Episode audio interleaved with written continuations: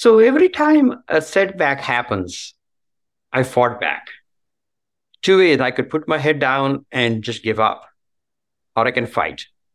And I always chose the path to fight because I felt that was not fair. That's not right. And I deserve better.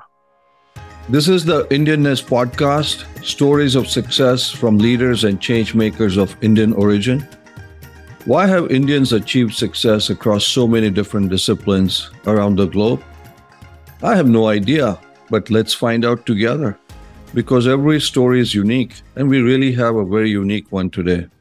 I am very, very excited to have Congressman Shri Thanedar with me today. He serves in the U.S. House of Representatives from the 3rd District in Michigan. He's been a very successful entrepreneur and a member of the Michigan State Assembly. I invited him on the show, however, because he has a remarkable story of success, failure, and then again success, and that too in entirely different fields. Welcome, Congressman Thanedar. It's an absolute pleasure to have you on our podcast. Thank you, Sanjay. And you can call me Shri. Shri, it's such a pleasure to have you on the podcast. Thanks so much. Shri, you have a very, very unique and unconventional background in many ways, really a fascinating background. Can you just walk us through the journey? I mean, if you can start with where were you born, a little bit about right at the beginning of your journey.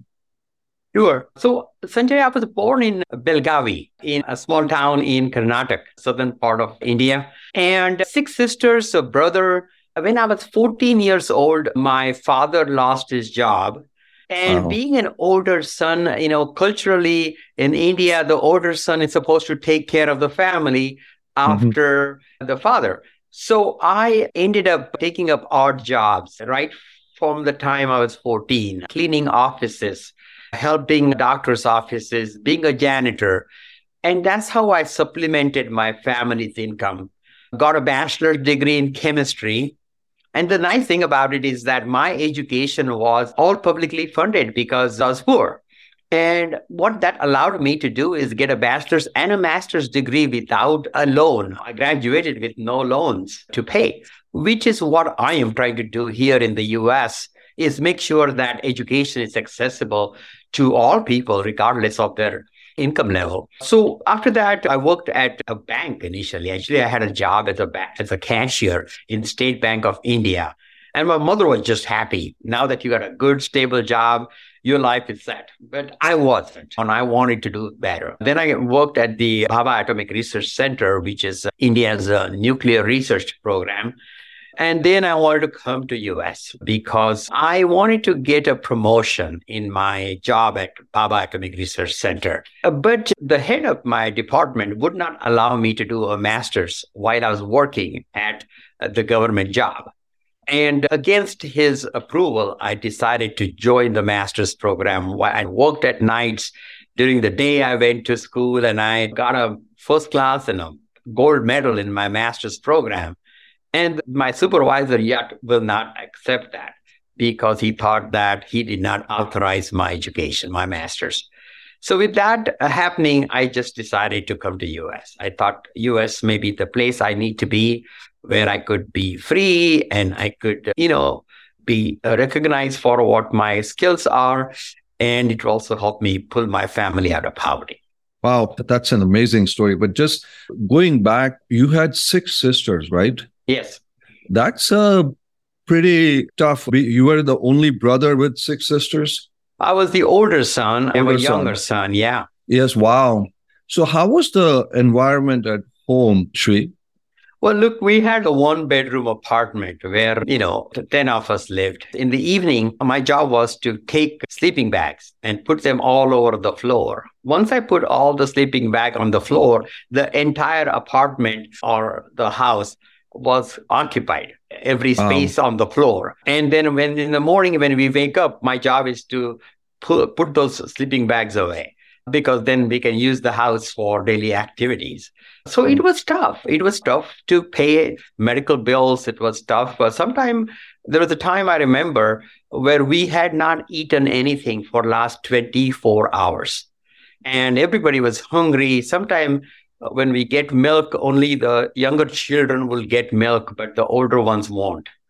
At one time, we were all hungry. We haven't eaten anything for 24 hours. My mother went to the neighbors. She borrowed a couple of cups of rice powder. She boiled a pot of water, cooked through that uh, rice powder in it, made a paste, and that was our only meal in the last 24 hours. Wow. So, what kind of impressions were being created in your mind at that time? That was a tough upbringing, that you wanted to kind of get out of that, that scarcity of resources. What was going on in your mind at that time? We lived uh, with uh, no running water in the house, uh, often no electricity. We had to go walk a block away. Sometimes I had to go to the river and dig a hole in the sand to collect drinking water. I really gone through the pain of poverty, the stigma of poverty, the pain, the struggles my family had to go through. Mm-hmm. And I very first thing I wanted to do was I never wanted my family to suffer again. As I became an adult, mm-hmm. I wanted to help my family. And when I came over here, I saw people don't, even in America, which is supposed to be one of the richest, the richest country mm-hmm. in the world. We, in my district, we have 25% of people are still living at or below poverty. People are struggling. They can't pay their water bill. They often get their homes foreclosed because they can't pay their mortgage. COVID exposed so much of healthcare disparities. And having grown up and struggled through, I remember the days when I used to, you know, when we needed some money for healthcare for my sister or my father, I would go to the pawn shop, local pawn shop, take some of my mom's uh, wedding jewelry, say, pawn it and get money from the money lenders. He had a huge interest. And when I see in Detroit, where I represent, there are payday lenders that are charging 36%, 48% interest. And it comes home to me. This is really how I lived my life. And I'm seeing the struggles some people have, and I want to help. I want to make a difference in people's lives. Well, I think, well, that's very, very commendable. But in terms of education, when you were struggling through all of this, what was the motivating where your sisters getting educated? What was driving you towards? I mean, you got a lot of education. You got your bachelor's, then silently or quietly got a master's. What was the motive? Was it the, just getting out of poverty? Is that what was driving you, or is what was the reason for getting so much education, Shri? So when I started, when I was in high school, I was not a very good student. Mm-hmm. You know, I was maybe like a B student.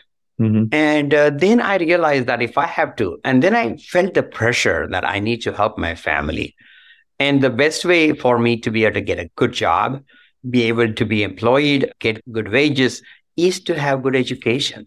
Uh, and when I realized that, I really devoted and focused on my education. And then I got my bachelor's degree very quickly. My mother would keep pushing me into higher grades so often in, in a single year, I would do two grades, oh. not because I was smart, but because my mother needed me to start earning fast. So oh. at four, at the age of 14, I was graduated from high school. At age of 18, I graduated from college. And then I left the town to get a job at the Atomic Research Center in Mumbai. Mm-hmm. And I just kept struggling. And then when I didn't get what I wanted in my job at the Atomic Research Center, despite having completed my master's. That's when I started applying to US universities and I got admission into a PhD program in Akron, Ohio. So mm. all I needed to do was go to the American consulate and get a student visa and come mm. here. I was 24 years old then. Oh. And in those days, you have to go five o'clock in the morning, stand outside the American consulate because they'll only take so many applicants in a day. So I go there, stand at five o'clock, no water, no breaks. I'm standing in line because I can't lose my spot in the line, in the queue. And I got called for an interview at 11 o'clock. And then I had studied in Marathi medium. I didn't mm-hmm. speak very good English then. And this lady, her name was Virginia, she was behind the bars, behind the window. And I'm mm-hmm. standing outside and uh, she's asking me questions. And about 10 minutes passed and she looks at me and she says, Mr. Thanedar, I'm not convinced that you should be going to the United States and I'm denying your visa. Oh, wow. And so she puts the stamp rejected on my papers and she pushes those papers outside out of this window. And that shattered all my dreams. And I've never fainted in my life before. But that day, after hearing the news, I lost conscience. And mm. I fell down to the ground. In the consulate? In the consulate, in that window. I just fell to the ground, lost consciousness. And I don't know how long I was unconscious, but when I opened my eyes, I saw Virginia now has come out of her window and she was standing right next to me. And she had a glass of water in her hand for me, but no visa. Really?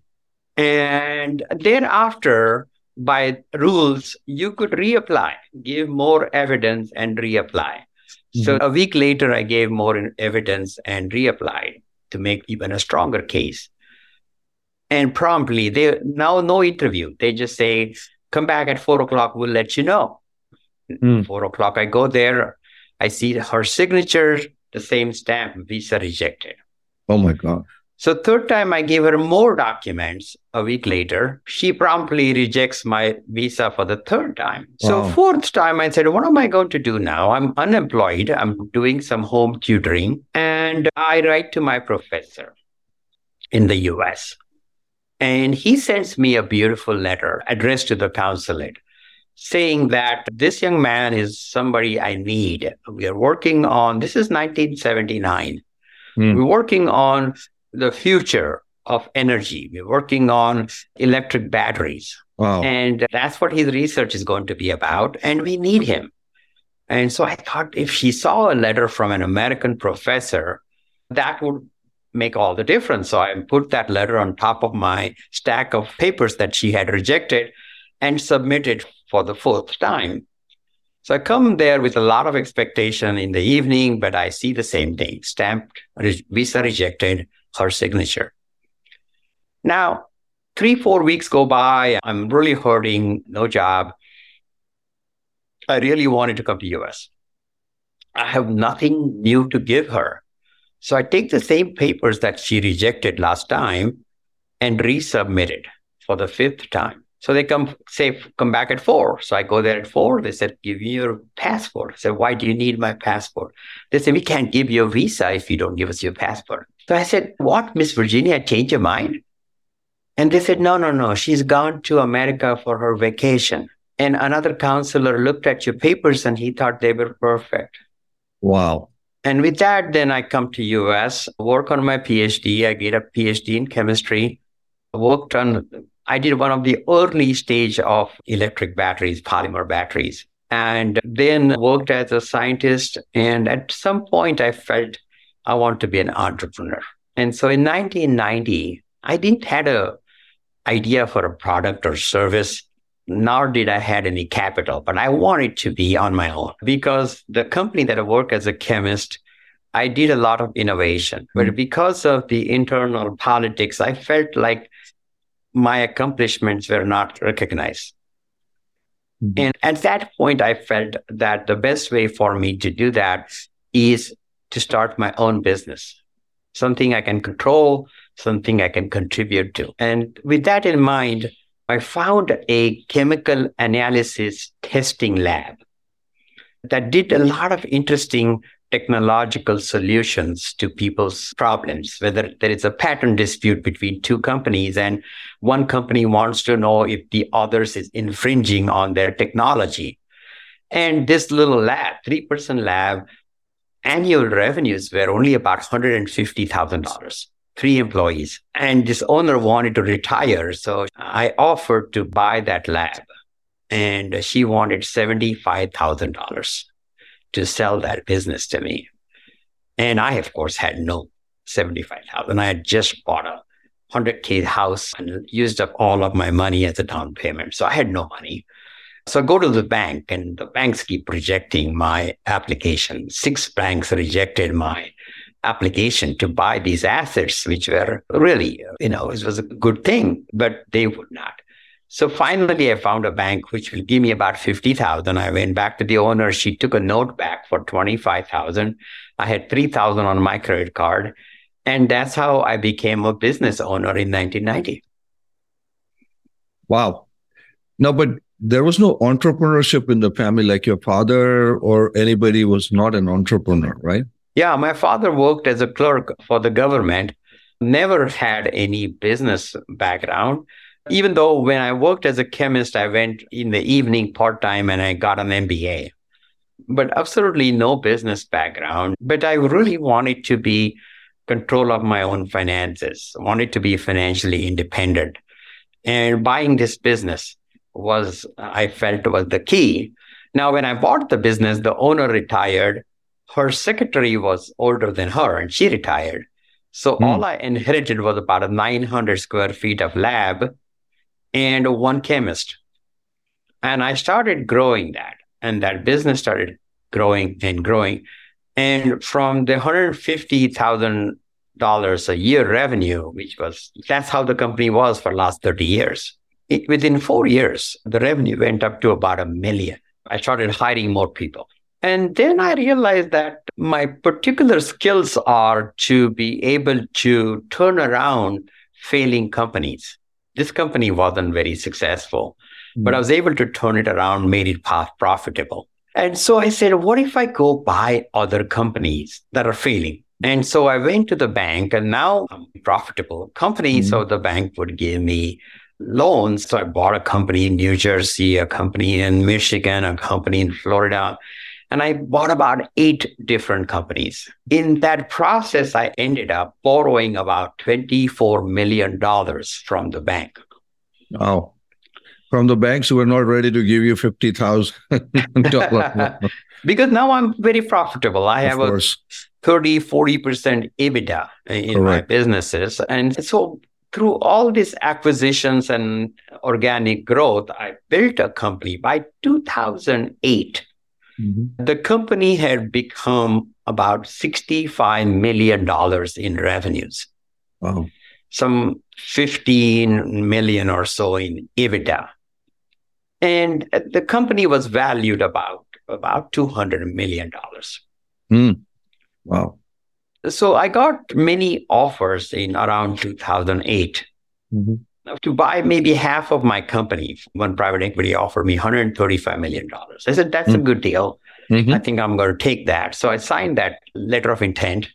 Mm-hmm. Unfortunately, within a week, Lehman Brothers collapsed. Oh my gosh. You remember those days. So this yeah. private equity could not get the funding. Now I said, fine, I will wait and work hard and turn around, mm-hmm. make sure that once the economy change turns, we'll be profitable again. Because at that time, 90% of my business was early stage drug development. We were doing oh. early stage drug development to help s- small startups that, that don't have the infrastructure. Right. So my business was just developing this new technology for, for startups mm-hmm. and give it to them so that they can run a company and build a business based on based on that technology. Unfortunately, in an economic downturn, nobody wanted to invest in early stage drug development. And that's why my revenue started falling. And I lost about 70% of my revenue oh in that recession. And the bank who I owed 24 million got impatient.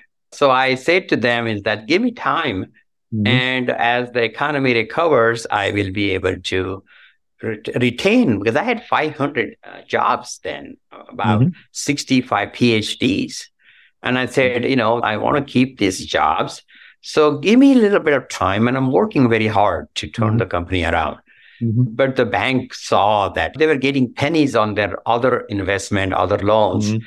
And here they saw that if they can liquidate me, they can get paid in full. Mm. And that's all was their motivation. So they put a receiver, took all of my business.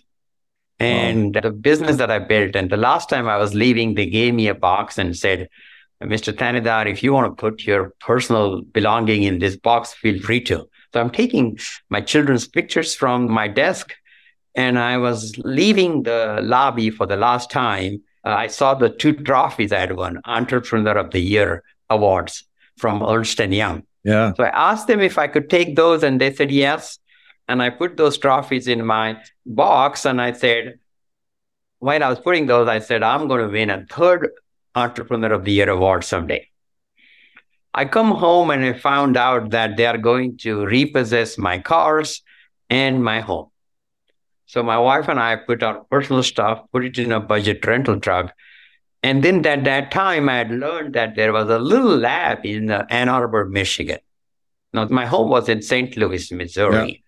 So I uh, was told that there's a little lab uh, in uh, Ann Arbor, Michigan that had going out of business. And maybe the landlord is looking to rent that space and it has all these abandoned chemicals that he doesn't know what to do with.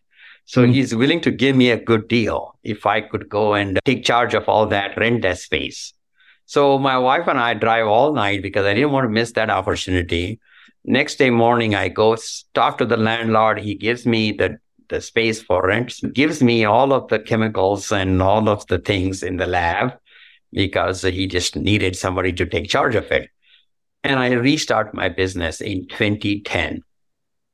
In 2016, now the business has gone to about 12 million in revenues, very profitable. And I got that award again, Entrepreneur of the Year from the third, third time in Michigan now.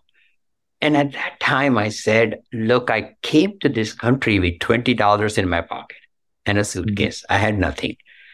And I said, this country has given me so much. I've gotten so much of opportunities. But when I look around, when I see in Michigan, you know, in Detroit area, 25% of poverty and richest nation in the world. And yet people aren't able to pay their mortgage. People aren't able to pay their water bill, water mm-hmm. set offs. And I said, what am I doing accumulating wealth? It's time for me to go help others. I've achieved my American dream, but American dream is not accessible to many in America. And mm-hmm. with that thought, I sold my business. And I said, if I can help people, the best way to do it is help is to be the governor of my state.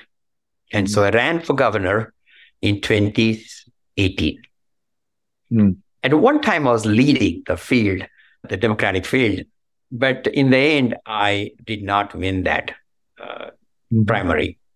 Uh, even though I won the city of Detroit, Mm-hmm. I did not win the Democratic primary for governor.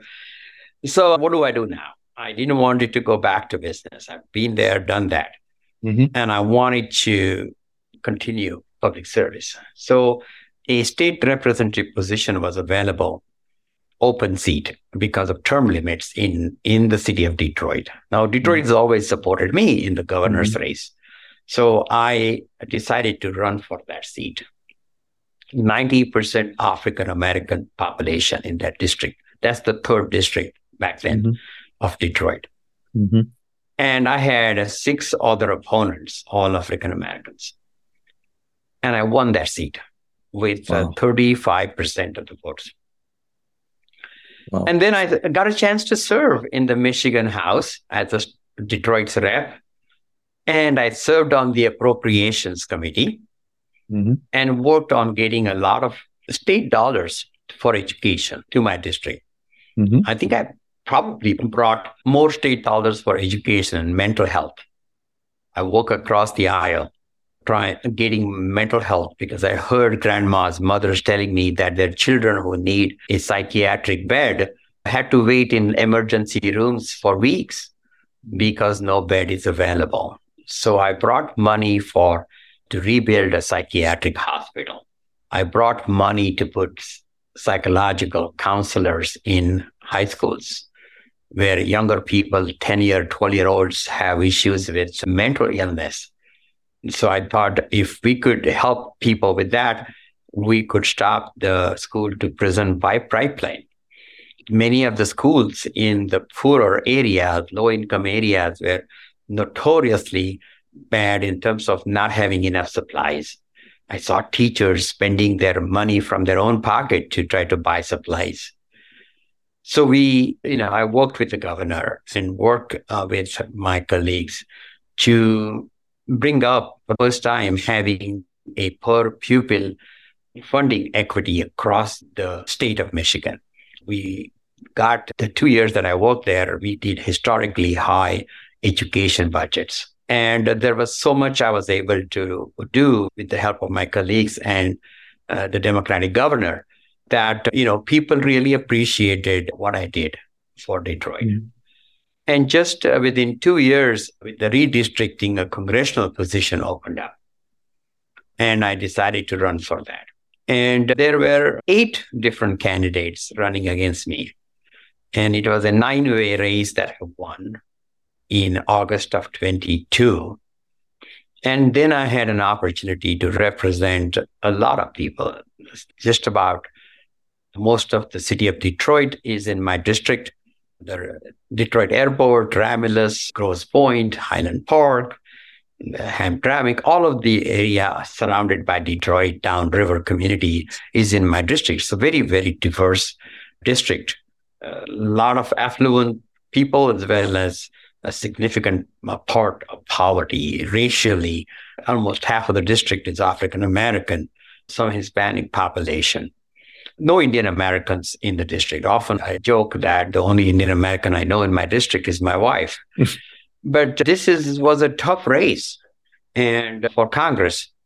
And we worked very hard reaching people, meeting people where they are, talking about who I am because you know I look different than my constituents. I speak differently as an immigrant. Mm-hmm. And people really didn't know who I was. So it was important for me to go tell them about my story, my struggles. When in 1996, when my children were four and eight years old, I lost their mother to mental illness. And after her death, it was very hard to raise my two boys as a single father. Mm-hmm. And I dealt with mental illness and I understand how hard it is mm-hmm. when a member in, in a family suffers from mental health, how that affects not only that person, but also the rest of the people in the family. And I mm-hmm. talked about my experiences, my struggles very openly with my constituents. And somehow they saw in me a part of them, part of their own struggle. And perhaps that's the, the reason why they voted for me. What what an inspirational I mean, you know, we do this podcast a lot, but I have to tell you, uh, this is one of the more inspirational stories. Uh, a lot of questions for usually for helping others who look at this journey. You were rejected four or five times for your visa. Now, there are some people who can relate, who can take one, maybe two, maybe three rejections, but you did that. And then also you fainted, but you kept going back for more. You know, that's a characteristic about you that seems to play across your journey, whether as an entrepreneur you started, you built something big, and it was taken away from you, and you were left with basically those trophies. And then you went back. What do you think uh, that is? And you have such an optimistic demeanor. Let's say if somebody had been rejected, and or even go back with the kind of tough upbringing that you had with limited resources, you in I have had the pleasure of knowing you. You're one of the more optimistic people. So where is that coming in you from? If you can tell our listeners a little bit about that. Well, you know, a lot of it came from my mother, who also went through tough times. Mm-hmm. And I saw her never get discouraged, no matter how hard things get. She stood up, fought back, took care of things, never really showed the pain as much as much as just fighting back. And it is that feeling when I was a little kid in the school, got bullied a lot, and I always learned to stand up for myself. When I was in poverty, I got ridiculed uh, by my rich friends and how the privileged lives their life and the struggles of poverty that I was dealing with and facing with. And there's two ways I could have dealt with those situations. I could have put my head down and said, there's just no way uh, I'm going to be able to succeed against all these odds. Mm-hmm. Or I could have said that how dare this thing happens to me? How dare this bank officer forecloses on all of my assets and put me out? How dare my boss at the Atomic Research Center doesn't recognize my hard work and I did gone through masters and worked hard and day and night I worked. So it's more about that that fear, the anger in me, the feeling that this is unfair. And I'm not going to stand it. I'm not going to accept it. I'm not going to accept this defeat. I'm going to fight this. When I lost my wife to mental illness, a lot of the community really felt they went away. I lost some friends because of that, because people didn't know how to deal with mental illness mm-hmm. and uh, a loss, something like that. So every time a setback happens, I fought back. Two ways I could put my head down and just give up, or I can fight. And I always chose the paths to fight because I felt that was not fair. That's not right. And I deserve better. And that's the same spirit I have. When I see uh, my constituency, when I see uh, schools in bad shape, when I see the COVID impacting disproportionately to uh, the community, the black and brown community, people not having access to healthcare, the huge uh, wealth disparity that exists in America, the lack of healthcare many people uh, struggle through, the food insecurities that I see in a nation as rich as ours, that bothers me. And it mm-hmm. feels that this is not right. This mm-hmm. is not how it's supposed to be. And when I see that disproportional, when I see that, I say that we need to make this fair. We need a fair level playing field for all to succeed. And that's really what motivates me to fight hard. Yeah, but you are doing it in a very optimistic way. Do you think we call it the Indianness, the culture, the surroundings have given you the resilience? Because you have incredible resilience because people have one or two seminal moments in your life. And I, I don't know if you would consider the job at Bhabha Research, your boss not really giving you the opportunity, the visa situation, your personal humongous loss of your spouse than the loss of your business. But you always came back in many ways bigger and better. Do you think the upbringing, the culture, the environment has something also to do with that, Shri? Part of it, yes, yes.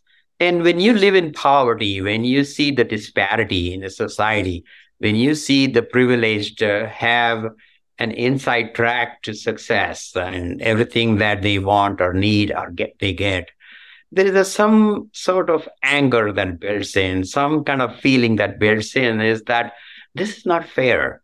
And through that disappointment, that anger, but not willing to accept that as the norm, not willing to accept that as the way of life. And I think that's where maybe my upbringing helped me the value system that my mother gave me that your word matters, what you do matters, the value system about being transparent, being mm-hmm. honest. So some of the value system my mother gave me was critical. Some of my own feeling that that we need to have level playing field, that where a person is born, his or her gender, his or her economic level, none of that should play a part. And we need to have a system that's fair to all, accessible to all.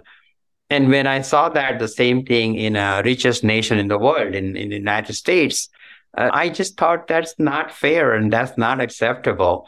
And that's not, cannot be the norm. And we cannot accept that. And we need to fight. And that's why I decided the, the racism that I've seen, the destruction of Black net worth in whether it is the Tulsa massacre or right here in Detroit, the Paradise Valley, the Black Bottoms that got billions of dollars worth of Black net worth got destroyed.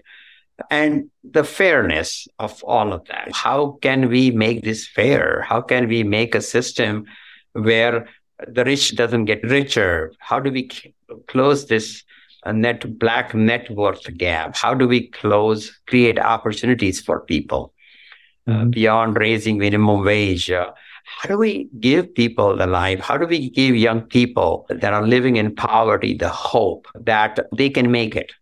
And yeah. how do we, we create opportunity? And that's why now, after all that, four times my visa was rejected. Sanjay, the interesting thing is today I sit on the Homeland Security Committee. Yeah. committee that is in charge of protecting America's borders and deciding who comes in and who goes out. And I sit on the small business committees. And I'm through that, I'm trying to bring out bills about apprenticeship, about workforce development, creating systems and situations where young people can get the skills they need, whether not everybody needs to go to college. But mm-hmm. those who choose not to go to college yet should be able to get trade education, technical skills, technical education, so that they can get good paying jobs and raise a good family. So all of that I'm able to yeah focus on. And you know, so this time in my life, I've decided rest of my life I want to devote to public service. And because accumulating wealth is no longer my objective. So when I sold my business in 2016, I took a chunk of the money from the sales I gave it to all of my employees, not just the COOs and treasurers and the top officers. I gave it to everybody, every employee uh, in my company. And then I took some of that money and used that to run for governor's office. So I feel at this stage in my life, my focus is public service. And as long as my health permits and as long as my constituents vote for me and allow me to do this work. I want to continue doing this to make level playing field, create opportunities where mm-hmm. none exist. And like I said, amazing things. You know, a lot of our guests talk about the role of mentors in their life. Have there been mentors that you think have played a key role in defining where you are right now? I really, my parents, I would say, my I got a lot of my calm from my father. My father, despite the adversities, remained positive and calm. Mm-hmm. And my mother was the one that had this fighting spirit, never giving up spirit. So the values I got from my parents lasted me a lifetime. But you know, I'm a great admirer of uh, someone like an Abraham Lincoln who had adversities in his life, plenty of adversities, and he overcome that. Uh, mm-hmm. Uh, so Lincoln remains my hero. Certainly, uh, Dr. Martin Luther King in his struggle for the African American community. Uh, mm-hmm. Certainly, Mahatma Gandhi. These are my role models. Mm-hmm. But uh, a lot of my resistance, my strength comes from what my mother taught me and what I saw her and how she dealt with adversities and uh, she never gave up. Yeah. I'm just wondering uh, how you feel after those multiple rejections, when you go back to the U.S. consulate as a congressman, it's a pretty ironic uh, situation uh, after all those. But that's also the greatness of this country, the United States of America, I would say. Shri, there is a lot of, and I don't want to make this in any way about uh, politics, a lot of tribalism around the world in terms of groups, etc. One of the things you mentioned is your district doesn't have any Indian Americans except your wife, heavily African American, etc. What has been your ability that you've been able to reach out in such a way across, which sometimes is hard for because, as I said, there is a tribalism. People stick to either that ideological bent, the thought process, etc. And I don't, I'm not looking for a political answer, but there is something in you that has been able to reach out across, right? Yeah. You know, the society segregates us. Mm-hmm. But the gender, our sexual preferences, our religion, our economic mm-hmm. level, the race, the society kind of divides us. Mm-hmm. But deep down, if you look at it, people are people. People are people. And if you look at people as human beings, not as blacks or not as whites or not as Hispanics, not as Christians or Hindus or Muslims, if you just look at human beings, we all want to live a good life. We want to raise a family. We want to earn a living, take care of things, enjoy a little bit, could get good education. Our objectives are the same at the human level, at the emotional level. We are just people, and the superficial differences that exist among us are not the ones to focus on, but just to focus on just the genuineness of us, just being human. And that's what I did. And I could see through, through all the outside layers, I could see through real people. And when I connected them as real people, and when they saw me for who I am, you know, when we touch hearts, when we have a very close relationship, conversation, openness, transparency, you reach a different level. You transcend beyond the race, beyond the gender, beyond the sexual preferences, beyond anything else. And we connect each other as human beings with the same goals. And we are so alike. The people, my mother, my aunt, my relatives back home in India. And when I meet a person in Detroit, I, they, they remind me of the family that I left behind. Mm. And so there is at the human level, we are very alike and we have the same angers and frustrations and we should have the same aspirations. And if you connect at that level, which is what I was able to do, then that's where you really understand uh, what people's needs are. Very well said. Very well said. Shri, when you look back, I think I know, but what do you think are the one or two seminal events or key things in your life that have shaped you for who you are today? I think it's just living in that poverty, you know, going for hours and days, not having the food to eat, going to the pawn shops and borrowing money, the struggle of dealing with bill collectors and the struggles with not able to take care of my family's healthcare needs and just how unfair the system can be and just how the privileged always find a way to get their way, but how the people that are at the bottom of the economic ladder often don't get the opportunities that they deserve. And that's often, it's not anger as much as feeling of a little bit of this is not right. This is not how it ought to be. This mm-hmm. doesn't make sense. This is not level playing field or it's just not right. And that's when I want to fight back. And I want to say that the status quo is not acceptable. The status quo is not supposed to be this way. And we cannot accept the status quo just because that's how things have been for decades. We got to fight that. And the same thing with goes with the racism, the systemic racism that, you know, my constituents have expressed and the generations of poverty some of my constituents have lived in. We really cannot accept that as a normal way of life. And we got to fight and we got to stand up. So, poverty and going through that was probably the thing that has driven you to overcome that and then make sure others don't go through that process. Yes. You had an incredible journey. Shri now, when you look back to the Shri who is probably at Bhabha Research Center at the job, what would be your advice to that Shri, if you were to go back in time, if I gave you a time machine and said, please have a conversation with the Shri at Bhabha Research Center, who's a little frustrated with his boss because his boss is giving him a hard time. What would be your conversation with that Shri? I would say to that person that keep dreaming big. Mm-hmm. Your dreams are never too big. So dream high and pursue your dreams push for it and don't ac- accept defeats, small defeats or large defeats. Don't accept them. When you have setbacks, fight even harder. Uh, never give up. Never let them win. You, you need to continue to trust in you. I think the number one thing, I never was a genius. I never was very good in academics in my early life. So it's not about being extraordinary. It's just being an ordinary person who has extraordinary dreams. that's how I look at wow. myself as. And I wrote my memoirs and I called it in Marathi, I called it He Shri Chi I wrote it, wrote it in Marathi.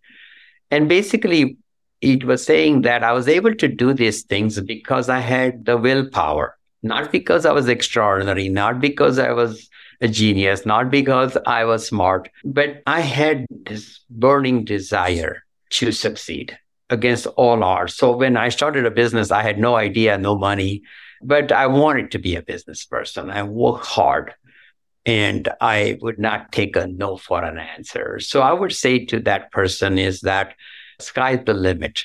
Just dream big, think through, plan well, be thorough, focus on it, expect to fail. And when you fail, just work even harder to overcome ordinary person with extraordinary dreams. What a great message because everybody can't get into an IIT or Harvard or MIT, yes. but they can still achieve extraordinary things. That's the message, a great message, actually. And obviously, your memoir has been there. And I would say to some Hollywood or Bollywood producers out there that there should be definitely be a, a movie because a movie is waiting to be made on uh, this journey we end basically with a lightning round of quick questions. These are just one line, two line questions. This has been amazing. What is your definition of Indianness? The show podcast is called Indianness, and which I had talked to you before about, but want to hear because we ask this to every guest and they have their own definition. What is your definition of it? I think it's just never giving up, fighting, because the country has a large population of poor people, poverty, but has huge dreams and aspirations. Never giving up. That's a good one. Shri, one person, either in India or of Indian origin, not your family, your parents, who's alive that inspires you or you look up to? I had a great chance to meet with Prime Minister Modi. We almost spent 40 minutes with him when he was in the US. And then I went back and met him last month. And, you know, his vision and his dedication and his work ethic, I'm very, very impressed with Prime Minister Modi. So, Prime Minister Modi, wonderful. Shri, this has been an amazing session. Thanks for opening up, especially for our listeners, for who, you know, have had struggles and know that there's a path ahead, but tremendously inspirational story. Thank you for being on the show. Thanks for taking the time. Shri. Yeah, Sanjay, thank you for having me. If the viewers uh, want to get a copy of my book that I wrote in English, the English book is called Blue Suitcase. I think they can download it from my website, which is simply Shri for Congress.com. Shri is just S H R I Shri for, for Congress.com. Yeah. And the book is called Blue Suitcase. The book is called Blue Suitcase and it details some of my early struggles. And also the website will tell you the kind of issues that I am fighting for. So shriforcongress.com. Wonderful. Thank you so much for being on the podcast, Shri. Thank you so much. Thank you, Sanjay, for having me. Thank you for listening to the Indianness podcast. If you enjoyed this episode, please leave a five star review and subscribe to enjoy future inspirational stories.